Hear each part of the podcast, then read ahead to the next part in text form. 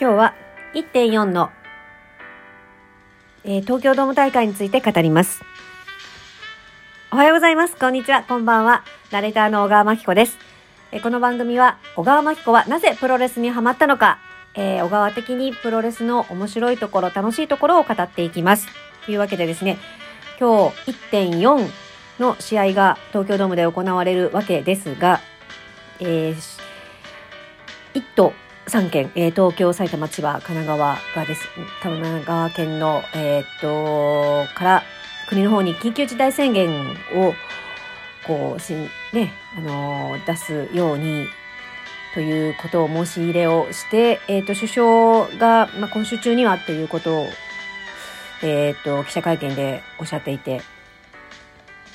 うん、もう、でも昨日、もうそのぐらい前から1.4本当に無事に開催されるのかどうかっていうところであるとか、まあ私チケットは買ってあるんですけど、行くかどうかっていうところとか、結構こう不安と葛藤にこう迷ったり悩んだり落ち込んだりっていうこともあったんですけれども、まあでももうチケットも買ってあるし、行くっていうふうに、え決めました。で、えっと、うん、もう、どれだけ行くからには、もう、除菌ジェルとかね、あの、除菌シートとかね、あと、もうサージカルマスク、不織布のサージカルマスクをして、もうなるべく、あの、リスクを減らして、うん、あの、終わったらさっさと帰る。で、えっと、混雑避けるためにちょっと違う駅から帰ったりとかね、あのなるべくね、こう、密を避けるということを注意しながら行こうと。はい。行ってきます。そう。なるべく安全に、こう、健やかに楽しむ。ということを、はい。して、えっ、と、帰ったら、手洗い、うがい、元気元気で、はい。やっていきます。はい。そう、もう、あのーそうやってね、こう、もう、変えられない、もうね、コロナとどう共存するかっていうところを、そう、自分がなるべく通常通りの生活をしながら、コロナとどう共存していくかっていうところを模索していきます。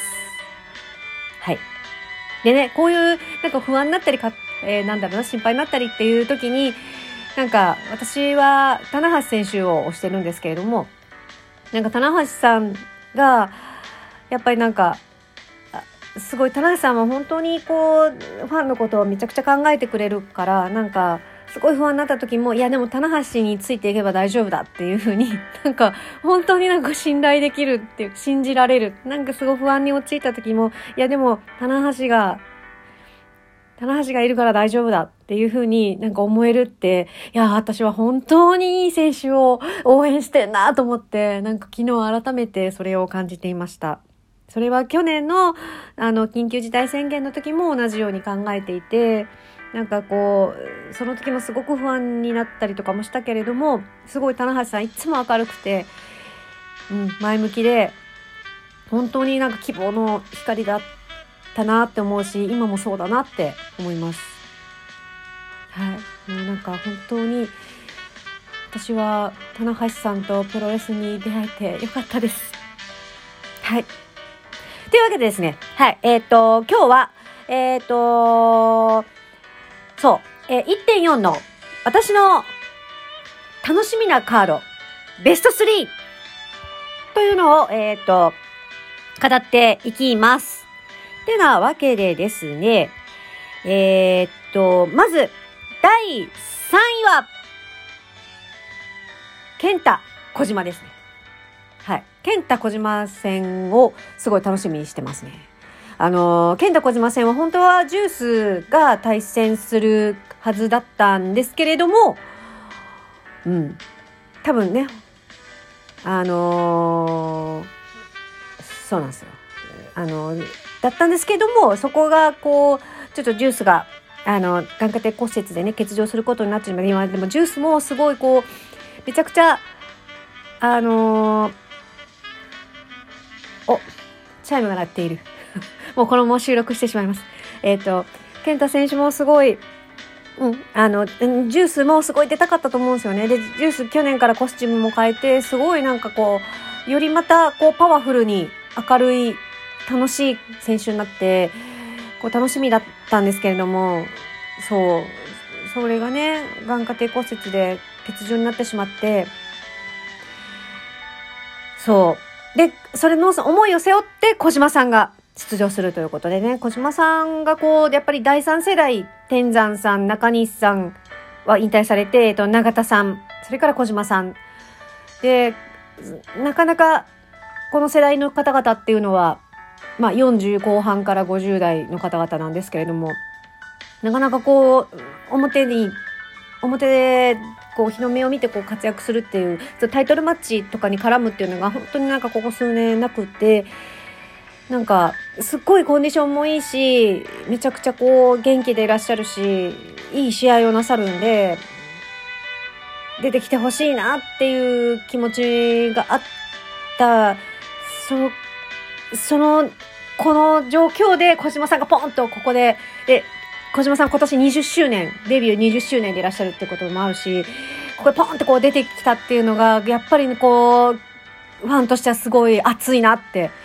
頑張ってほしいなって。うん。で、健太選手も、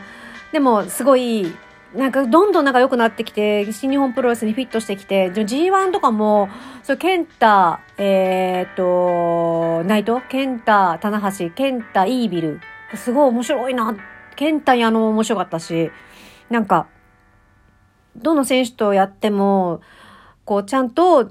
ベビーフェイス、まあ、対戦相手を輝かせながら、あの、健太選手ヒールなんで、悪役として、ちゃんとこう、あの、それに、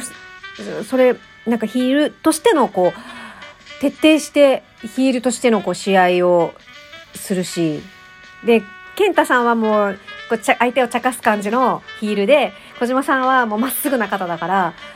そこもすごい対比として、もうベビーフェイスとヒールがはっきり色が分かれていて、そこもすごい面白い、色が全く違って面白い試合になるんじゃないかなって思いますね。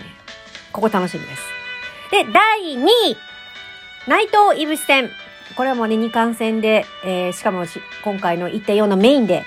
えー、新日本プロレスのもう最高峰、もう世界でプロレスの最高峰がこの試合なわけなんで、もうここはもちろん楽しみだし、で、私結構今までは、こう、いぶし内藤が戦うと、こう、技の、技と技このこう、応酬、なんかこう、怖い、危険、もうなんか、なんていうのかな。こう、心臓ヒヤってするっていう感じで、あんまりこう、どちらかといえば得意ではなかったんですけれども、なんていうか、ちゃんとこう、なんか、感情的にもこう、なんか、で、結構なんか二人の世界にこう入っちゃう感じもあって、なんていうか、結構こう置いてきぼりな感じを持ってしまう見てて、こっちが置いてきぼりになっちゃうみたいな。こうついていけない感じがあったんですけど、なんか、内藤さんもイブさんも、こうなんか、なんていうか、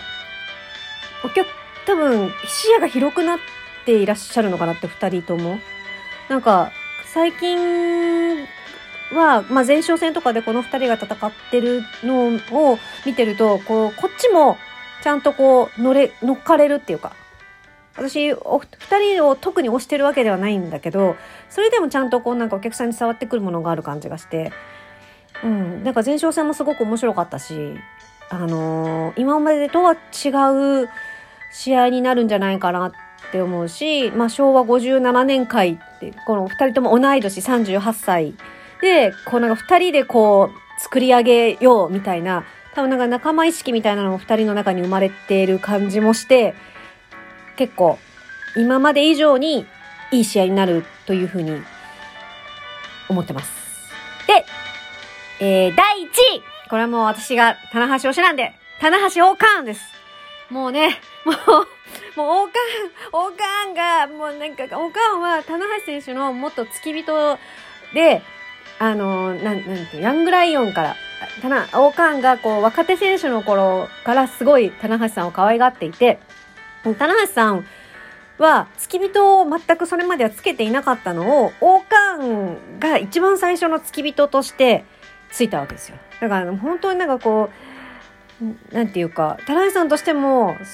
初めての付き人だから王冠に対して思い入れっていうかね、愛情があると思うし、王冠としても、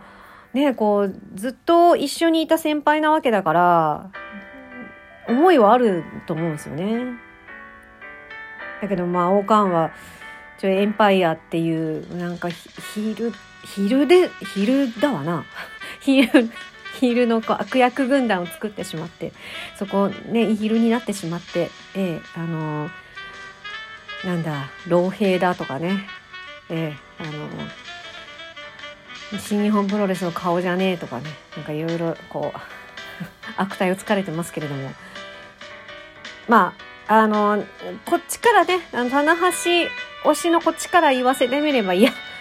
王冠だって顔じゃねえよっていう感じがして、なめんじゃねえよって思っちゃうんだけど、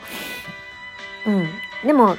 なんていうか、ちゃんとその棚橋さんも、棚橋さんがベビーフェイスで、王冠はヒールで、こう、そこがすごいはっきりしていて、全くこう、なんていうか、そこに、あの、もう本当に大川はそこに徹してるっていうのは、でも、棚橋さんはその、はっきり色が分かれてる試合をお好きでいらっしゃるんで、そこはちゃんとあ受け継いでんだなって思うし、この二人はすごい、あの、結構前哨戦で、とか、あの、前哨戦でね、あの、おかんがすごい棚橋さんの膝を痛めつけて、もうこっちとしては、かこの野郎って思ってるんですけど、そういうことをやりつつも、すごいクラシックな、めちゃくちゃあの、プロレスらしいプロレスをするんじゃないかと思います。ああ、あと6秒。はい。なんで、すっごい楽しみにしています。というわけで、聞いていただいて